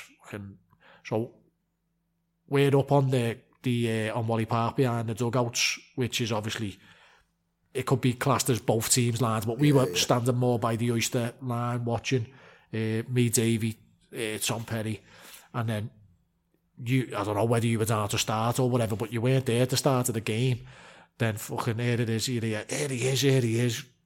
Lawless rolls up in a taxi with his gear on, fucking runs over, no boots, and I remember, I remember. Uh, Pat Machenak saying down the line, who's got boots for John? Who's got boots for John? And you're like, fucking, I'm thinking, oh, where's them Puma Kings he always yeah. wears? You know what I mean? You threw someone else's boots on. He brought you on a couple of touches on the byline on the right hand side, cut inside, bent it, left peg, top bin, mate. And I was like, laughing, laughing to myself so hard, thinking, that's fucking everything about John Lawless has just been summed up there in a five minute spell, you know what I mean? Madness before the game. Fucking, what's he doing? the hell? Come on, John, hurry up, blah, blah. No boots. Someone else's boots on. Couple of touches, bang, top in. I was like, no way. Uh, probably one of the sweetest feelings that, to be fair. So I used to, as I say, used to bevy in the West. They used to give me shit. They had a good side under their ears yeah, that very time, good team, fair. Yeah, good and team. they were going for the league with us. Yeah, that was um, like the um, quadruple season. Well, they were going for the double Yeah. They were going for the double at the same year, and we beat them to the league and beat them in that Premier Cup final. So just to get a lot of shit off them and all that. And um, come on, it was only about five minutes left. I can't even yeah. remember what time I got there, yeah. to be honest. But it was a night game as well, yeah, mate. It was the far goal. All the, all the fuck I've ended up like getting there halfway through the game or whatever. Um, so anyway, you know, I, I think there was about five minutes left. As you say, only had a couple of touches, scored. Um, when I in the Premier Cup final, ran up the Wesley line, pumping me chest and that because they were all giving me shit. Um, but to be fair, that was probably one of the sweetest goals that I can remember yeah. of a Sunday League, that for myself. Yeah, and that was some crowd there, mate. Where oh, yeah, there was hundreds there, yeah. Hundreds, yeah. fucking hell. So, must have been mm. some feeling. Yeah, it was boss, mate.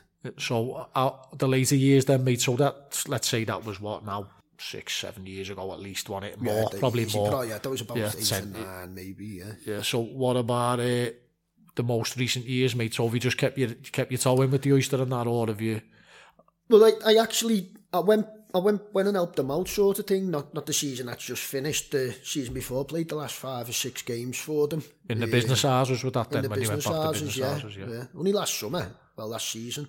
Obviously the not not the one that's just finished now. the 1920 season, was yeah, it? Yeah, 18, One before, 1819, yeah, yeah. yeah.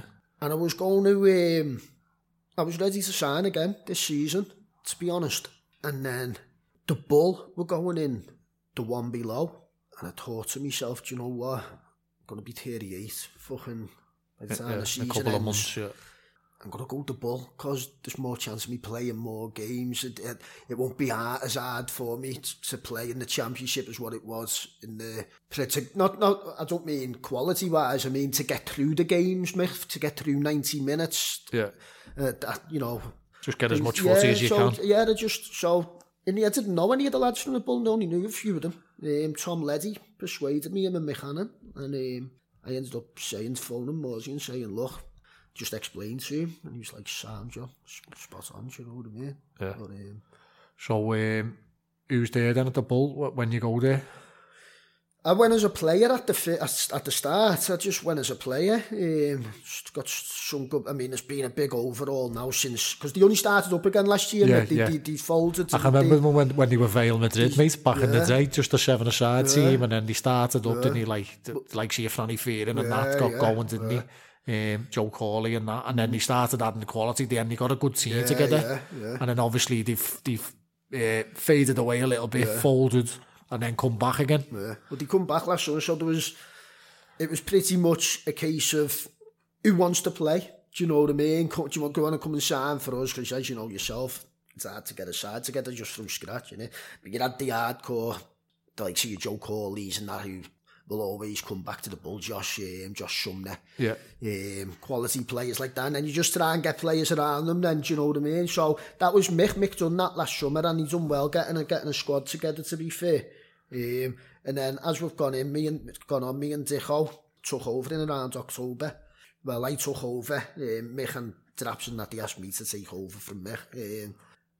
and I asked Dicko if he'd be my assistant. Like, do you know what I mean? And for.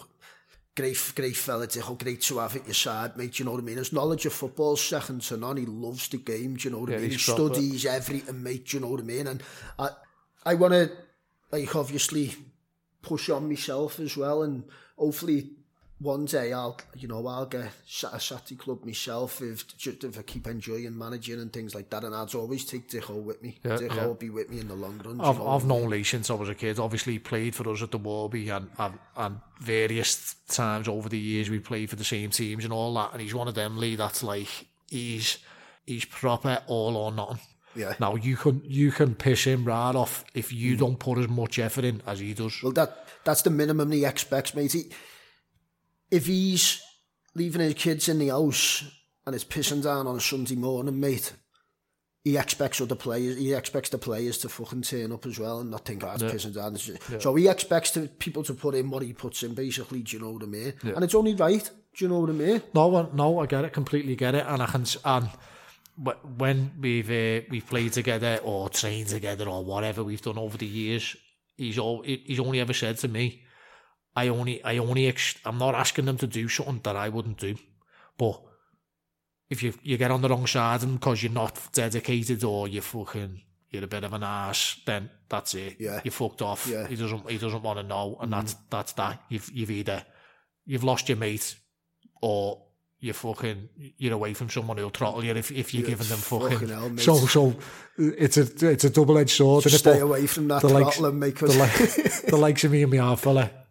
we've always got on with him, mate. He's always got, yeah, and, and, he loves he loves me dad. Me dad loves yeah, him. Yeah. It's just one of them. Yeah, he's brilliant, mate. And you know what? I couldn't ask for a better um, right hand man than what than what I've got, mate. And so what's your hopes for the Bull now? Then obviously you know you've put a, a, bit of a fucking good, very good team together there. You're in the division below. You're open with this major, maybe that. You'd end up in the top division, which should probably only be right for, for the level of players that you've got there, the likes of Joe Corley, Fowler, yourself, the rest of the lads. You've got some top players there now, haven't you? Yep hopefully we'll see where it goes with, you know, we'll leave the, them decisions down to the league. Um, you know, that's out of our hands, whatever the season finished early, didn't it? So, you know, there's nothing we can do about where we do end up playing next season, hopefully.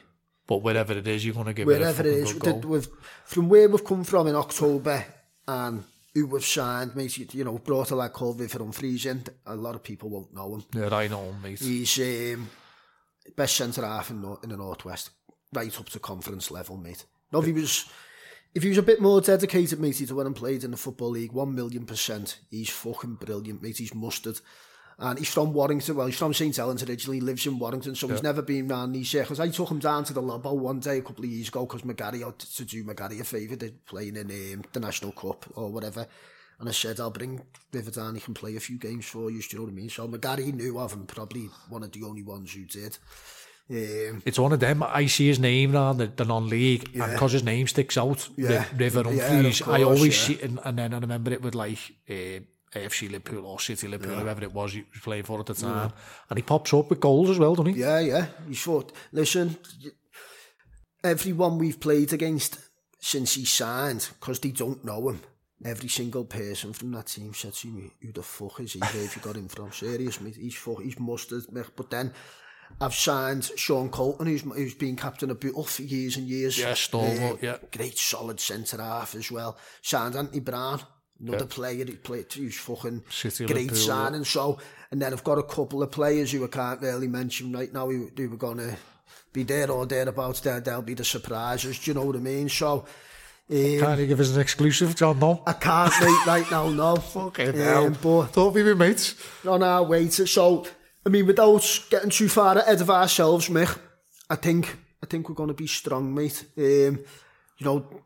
everything's there for us to go on and be successful over a number of years, the committee, the, you know, the chairman, everyone, fucking, they all love the footy, mate. Absolutely love the footy. They do everything for, you know, from supporters going to pick players up and things like that, mate. Yeah. Everyone. Seen the video with that lad who filmed your games, yeah, boss yeah, yeah, so I can keep, mate.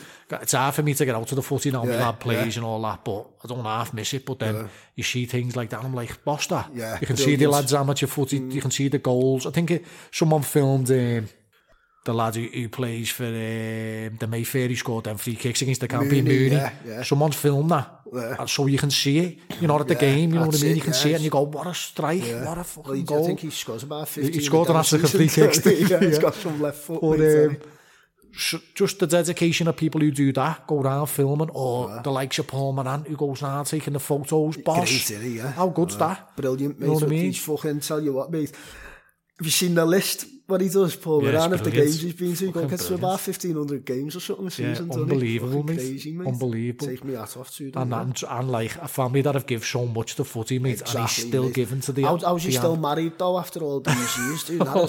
he must have some fucking tail on, well, mustn't he, Paul? It's in, it's in the blood, it's in the blood, isn't it? It's in the blood, mate. Mm. Fucking hell.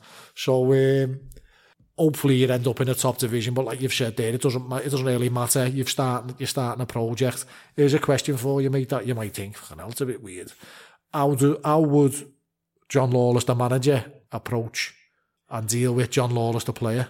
Ooh, fucking hell.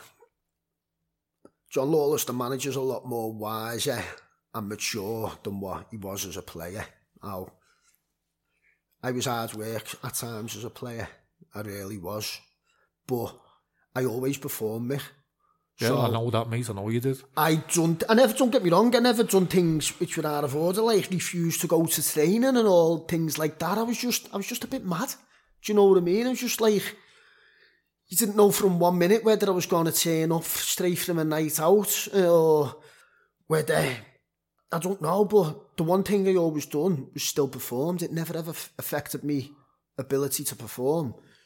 I'd be man enough to answer managers back if I thought they were wrong, where you get some people who won't, they'll just take it on the chin. I'll just don't get, listen, if it's good advice, mate, Gary Martin, I used to listen to his advice all day, mate, because tell you what, he talked fucking, and he made me a better player, but, like, I'll give you an example. One day we're playing League Town away, Peter King, God rest his soul, he had an attack a couple of years ago. Yeah. King, he was the assistant manager of goals, only yeah. 17, 18 or something. Now, Liverpool played Man United half 12 kick-off or 12 o'clock kick-off. And we listened to it on the bus on the way to Leek Town. Next thing, fucking, we'd got beat. Liverpool, United beat Liverpool 2-0. Gone to change. You've gutted, lads. He's fucking Liverpool got beat, but that was that. It was done. I was going to play footy. So anyway, League Town turned us over about 4-0 or something like that, right? I'd done well. I know that sounds mad this, you've been fucked for now. I'd done well, mech. I had a good game, and I knew one, you know you've done all right yourself. But, like, you're not thinking, oh, fuck, I've done all right, I'm not asked. I went one of them, I was fucking gutted, mate, you know what I mean? When yeah. you lose a game of footy, I was gutted. But I knew from a personal level, I'd had a good game myself. So, gone to changes, I was only 17, mate. And um, sat down, Peter King started fucking giving me loads, man. And um, this is all your fault, this, cos fucking Liverpool got beat and all that, this, that, and the other. So I was like, wow, are you mad? The fuck did you? So anyway, I ended up nearly squaring up to, nearly come to blows with them over it. I knew I'd done well, mate, but I was the scapegoat. I was a 17 year old, you know what I mean? I was the scapegoat, and cos we'd been fucked 4 0, he threw that on my toes cos Liverpool had been beat by Man United cos we listened to it on the way, right? So anyway, some teams used to do fucking man of the match for the home and away team and all that when you got in the bar after the game. So we go in the bar after the game, go in the bar after the game and fucking, anyway, we're having a pint, my head's done in, mate, I'm still fucking seething, do you know what I mean? So anyway, over the speaker, uh, I was still fuming, so over the speaker they start fucking um,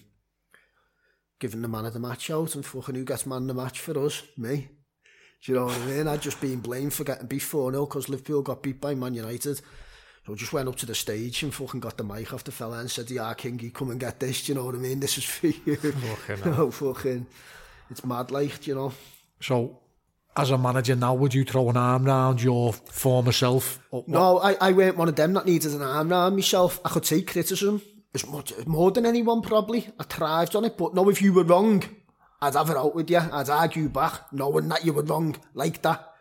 Yeah. Um, but you know, t- to be fair, there's too many people who can't take criticism these days. It's it's a dying breed now, isn't it? It's a lo- changed a lot. A lot of it. a lot of the young kids now they need an arm around the shoulder. So you do have to learn who you can. That I think that shows a lot about that's your man management, mate. And if you to put an arm around, you to fucking slaughter, whatever. you you know you to say what to, who you can't say it to, and do you know what I mean? And fucking I was I, I, took criticism all day long. I'd answer back if they were wrong, mate, and I knew they were wrong. Um,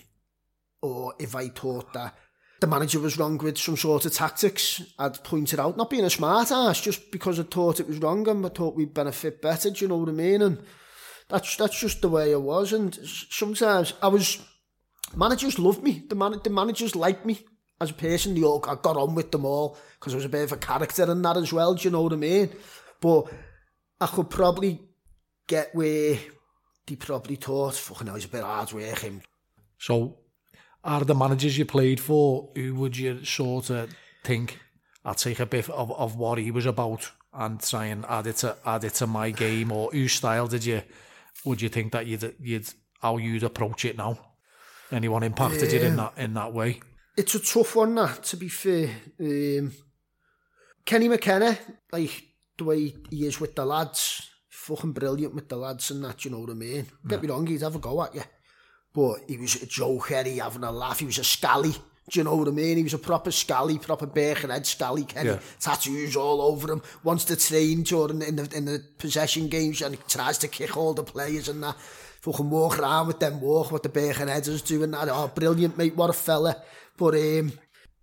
my management, well, yeah, I'd probably go with Kenny, to be fair. Um, I mean, Gary Finley was brilliant for me, but he weren't for so much for others.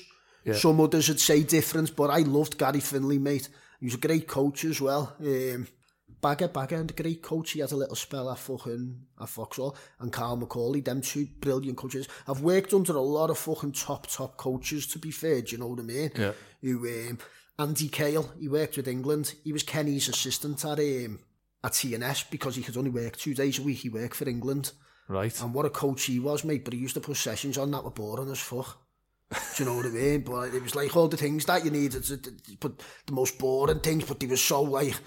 yeah. knowledgeable and I know all your shape and fucking set plays and like.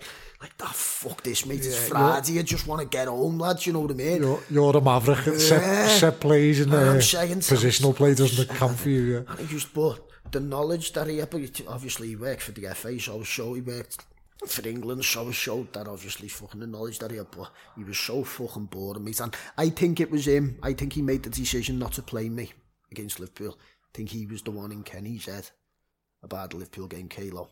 I really do. As much as he was... I ended up now, I was going to kill him one day, mate. That summer it was, we were training over at Foxhall Motors, the field at the back pre-season, and I was doing something, talking to someone or something, and he shouted at me as if I was a school kid but like no because of his authority with the FA or whatever it must be. I mean, to be honest, I mean, he's lucky that I never chinned him. I was going to chin him, mate. I really was. But um, nice fella, lovely fella, but fucking I don't know. I, I, I think that I blame him for um, Ting but I'll never forget the way he spoke to me that day, mate. He's lucky that he never got fucking slapped. Okay, no. And then you would have been through hard there. then probably as well. Yeah, well, it, it only took a couple of months later anyway. yeah. So it wouldn't have yeah, it was on the way. Right, so we move on to the next bit, right, which is uh, my little feature that I do about building the perfect amateur footballer. So it can be players that you've played with, players you played against, full-time lads, uh, semi-pro, Sunday league, whatever you want. And basically I'll tell you the attributes and you just pick how, however you want to pick, mate. So it, the, the choice is completely yours, mate. So I'm going to start with left peg. Left peg, there's only one person I can pick there, probably um, Leighton. Go with Leighton, left peg, some fucking lefty. Once, the, once he hits that ball, mate, it, it stays it. It's like a fucking rocket. I played in goal one year last year for Sub City pre-season. And you know how good his left foot is when you're playing with him. But until you've been a fucking goalie against them, mate, telling you you don't realise how hard he hits that fucking ball he scored at Atterich past me, the cunt.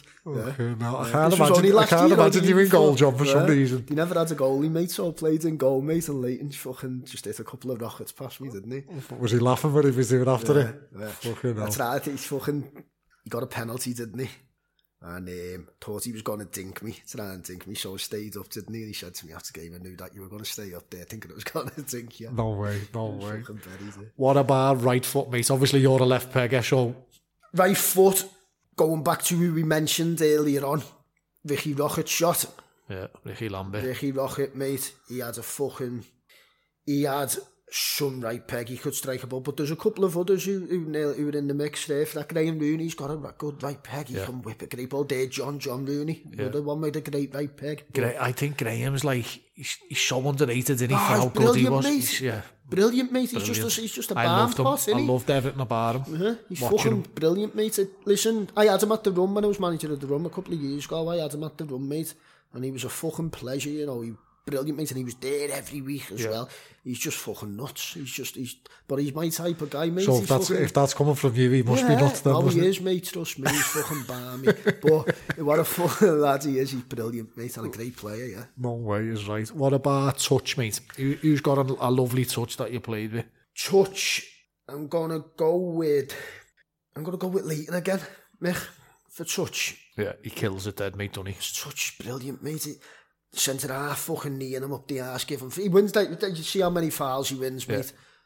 I said Such, this to him when I spoke uh, to him. He backs his ass in like Leash Yeah.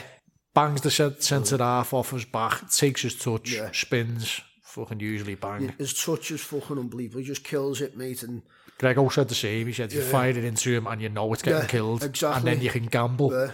You that's it. Sometimes you don't even need to look, Mick. To be honest, if you're playing as a winger or a centre midfielder and the ball's coming at you, you can just play it round corners, mate, and you know he's there. And he's fucking got to get his body in between ball and yeah. defender. Strong as an yeah, ox, isn't he? No, he is, mate. Yeah, fucking yeah. not half. Proper centre knows how to play that role as a yeah. centre forward, mate. Yeah, but like for someone, uh, obviously he's not he's not tiny, he's not massive, but he's brilliant back to goal as well as yeah.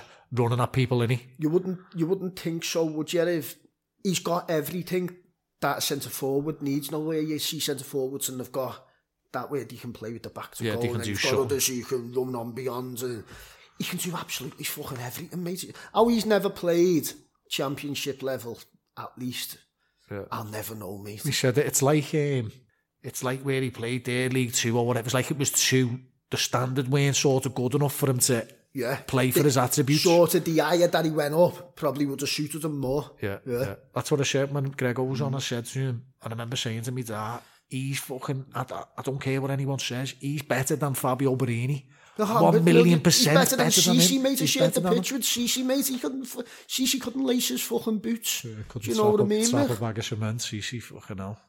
Remember, he used to just he just when he played. Remember, he started playing like wing and he to running out. He, he, when I played against him, mate, he, he ran it out of play, and I've got my body in front of him. He's threw himself on the floor, and the refs give a free kick, and I was going off my fucking head on the pitch at him, mate.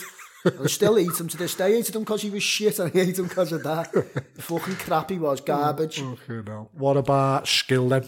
Skill, Joe Corley, mate.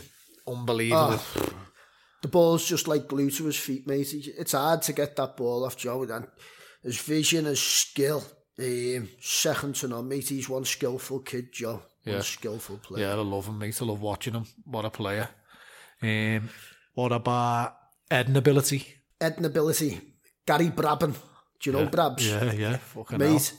he scored a goal from 40 yards with his head one day, right? Listen, no one was telling you about Kalo, right? Yeah. The set, them set plays and all that, like we used to do, mate, and they were fucking boring as fuck. We used to do a set play, right? Remember that, um, the Beckham to Scholes with the volley? Yeah. We used to do a set play, but it was fucking the corner taker to fucking Brabson's head from 25 yards, mate, off a corner, yeah? To try and score from 25 yards off a set play, mate. He'd start on the halfway line, right?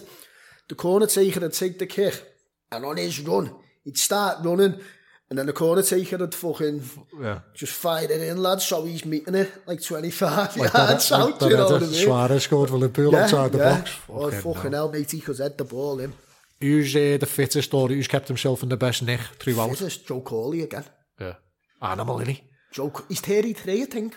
Oh, he's, he's doing six, seven mile runs now. He was phoning me during the lockdown saying he's coming to um, two track runs around the, the side of Remy's pitch. I said, yeah, I did sport, have. I had, all in, I had all intentions of going with them, mate, to be honest. And then I done one run through um, through Crochy Park. I lasted 1.3 mile, I think, done 12 minutes.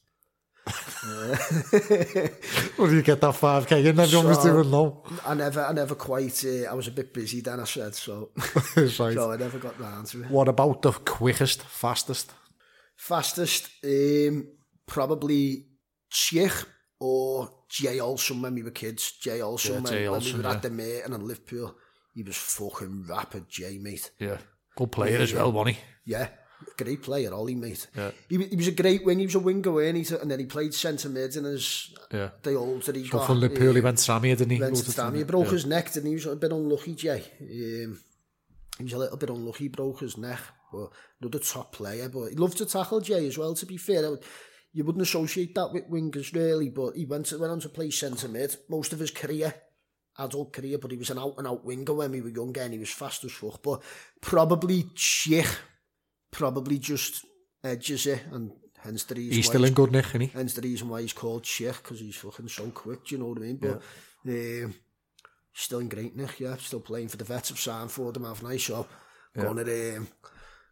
and share the pitch with most of the Arlo lads again over Saturday next season. That's right, mate. That's right. Um, what about the strongest? The strongest? Um, Tom Rooney. Machine. Once that ball went into his feet, mate, no centre half was fucking getting round him. Just get his body and get his ass in, fucking went knocking him off the ball. He's strong as fuck, mate. Proper old school, old fashioned centre forward, mate. And yeah, proper unbelievable. Tom was fucking brilliant, mate. Yeah, and do you know what? Tom never ever got the credit. Well, he does get the credit from the football circles round us, do you know what I mean? Because yeah. we know, but yeah, we know further that. afield, I think he could have gone and played a lot more in the Football League himself as well because he was so unselfish. And I think that may have went against him yeah, at could times, have been you know what I mean? Yeah. Because you'd look and you'd think, um, is he going to score you 30 goals a season? And I think, yeah, providing he's got the right players around him, balls coming into the box. But on top of that, whoever's playing alongside him, he'll make him fucking 30 yeah. or 40 goals for them as yeah. well at the same time. I said to Brownie, when I used to go and watch Brownie a lot for Tramier when, when uh, in the FAU Cups and I remember watching him and he was the best player on the park and I mm. said to, I said to the lads who we were watching at the time, Tommy Bowden and I said, he's definitely going to play in the championship. He's cut out for it. He's cut out for, for league football, 100%. He can do everything quick, strong, head the ball, strike the ball, finish. What what's the what's he got going against him that he can't? And and it, for some reason, like many, slipped through the net, didn't yeah, he? Yeah, and it's do you know what? It's it's unfortunate for clubs as well, mate, because if someone wants to took a chance on him, he's a fucking drummer. I took him to TNS, didn't I, when he left Macclesfield, and um, it was the summer we played, so he was in the squad for the Liverpool game. He went on the bench though, but um,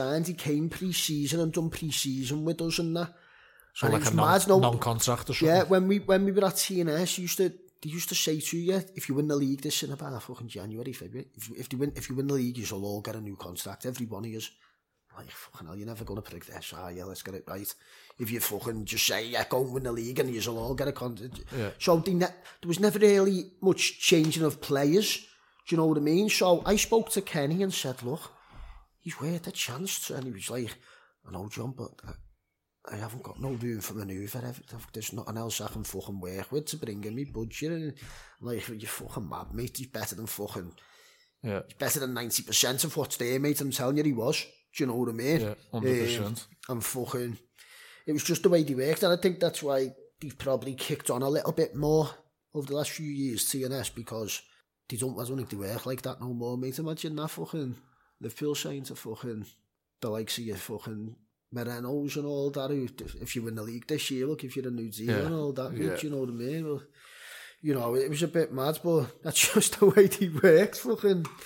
It was crazy, like, but that, that sort of stopped people coming in, I think.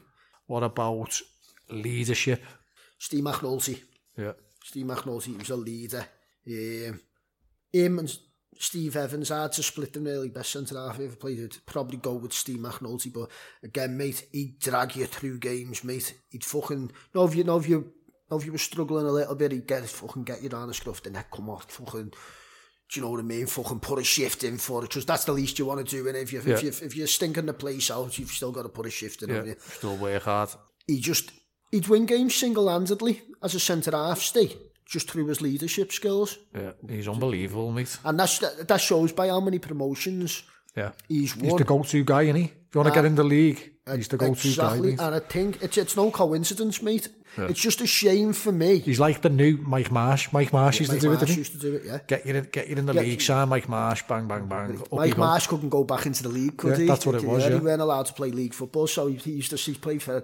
Ali, yeah. um, Sowie. He played for Kidderminster, Southport, yeah. fucking Accrington, everyone, didn't he? Yeah, what a player he was, mate. Played against him when he was coming to the end for Accrington. Doesn't give the ball away, mate. His vision was fucking unbelievable. But yeah, Steve um, it's, just, it's a shame, really, that no one ever took a chance on him. I think given the chance, mate, he'd have fucking, he'd have done really well in them top levels, maybe championship. Yeah. I was listening to a, a podcast the other week and it was, they had the uh, eh, Fleetwood chairman on, yeah. and he was talking about obviously he had Vardy and all that, and he said one of his best ever signings was McNulty. Yeah, he was saying not how surprised, good, mate. Yeah, not surprised. He was saying how good was that. Just uh, while we're on podcast, mate, I just want to give a plug as well to um, other local lads who started a podcast called Three Men and a Football. So lads who played for. Um, South Liverpool and Old Zavs. Remember Old Zavs yeah, in the yeah, uh, yeah. in the Zingari and in the County Prem. So Simon Grant and that they've started a podcast which isn't just about amateur footy. It's about just eh, all topics footy. They had a referee on the other week who, who they got on for that yeah. that point of view. So where I tried to get when I got Clarkey on from a managerial point yeah, of view, yeah.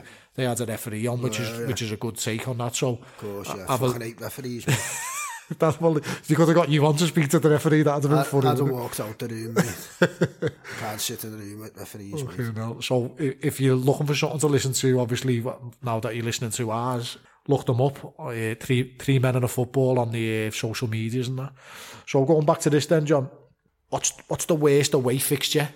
I, I, want, I want to try and do it in the Liverpool scene if I can, rather than the uh, the semi pro Worst away you've got fixture, two? you've probably, to be honest with you, going back to that day where the fucking dog chased me at Allerton, mate. Yeah. Allerton used to, they used to have a big, massive land, but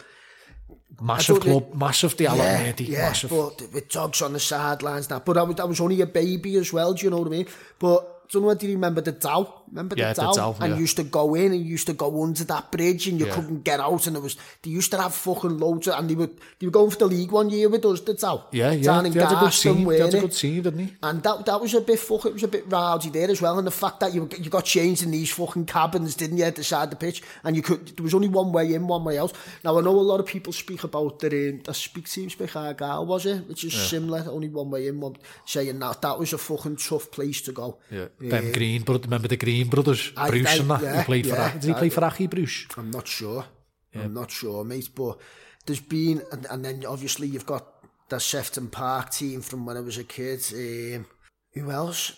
No, the, the, the Wesley, mate, when, the as Wesley, you were yeah. saying, you as you were saying earlier on, when there was a little bit of animosity between, I mean, listen, I bevied in the Wesley, I was mates with everyone, so you, for them few years, especially when Nicky was in charge of the Wesley, there was a little bit of hatred between, not a, but a rivalry if you like, because yeah, yeah. got a good side together as well, and then you've got about 150 on the line. It, Listen, Leighton fucking, there was a few of them shouting smackhead to Leighton one year, the year we won the league, calling him a smackhead.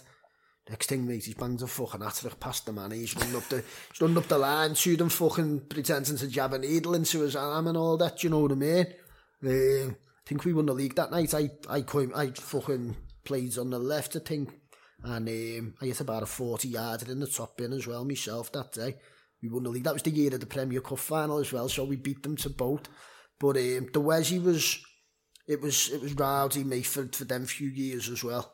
Yeah. But I'm sure it was the same for when they came down here, their players as well. But I mean, not that anything was never ever felt like feel scared or anything like that, you know what I mean? It was all, always felt safe and things and fucking it was just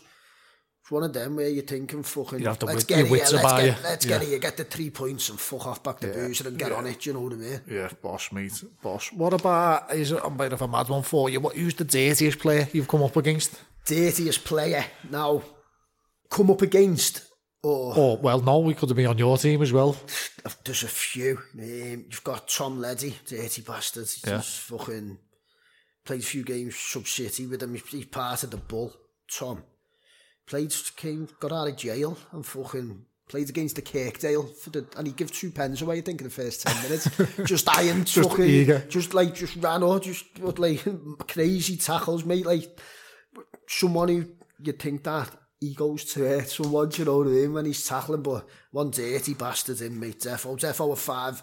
I'm, I'm glad he's fucking, he's not here, because he's, he's five, um, he's five red cards a season for me and mate, if he was in my team. You'll have to you get the, uh, I mean? the bucket now for everyone to oh, chip in for him, mate. Fucking hell. Um, then you've, put, you've got James Glenn Denon, another one, mate, you know Glenn? Yeah, yeah. yeah you know yeah. Glenn.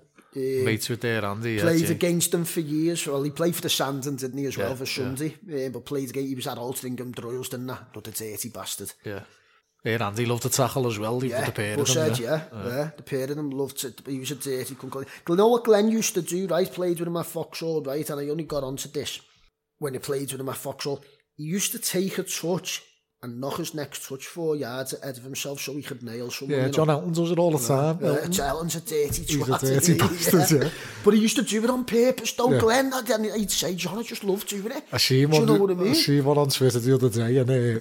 someone put on like a professional thing, He's the dirtiest player. It was on a pro thing.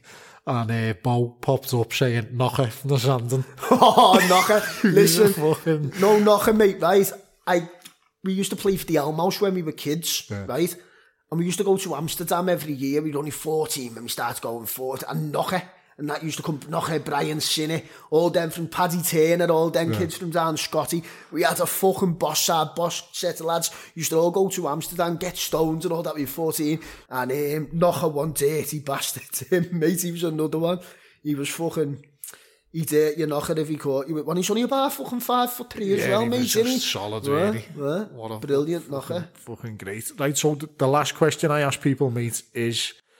um, knockout pairs. So the R game we used to play a knockout pairs over on the LBA or whatever you played, Crocky Sporty. You had to pick a partner to go and win that game. Who, who you picking as your uh, compadre? Stevie Porter. Yeah. He could do everything. He could defend he can tackle. He can play balls down the corner.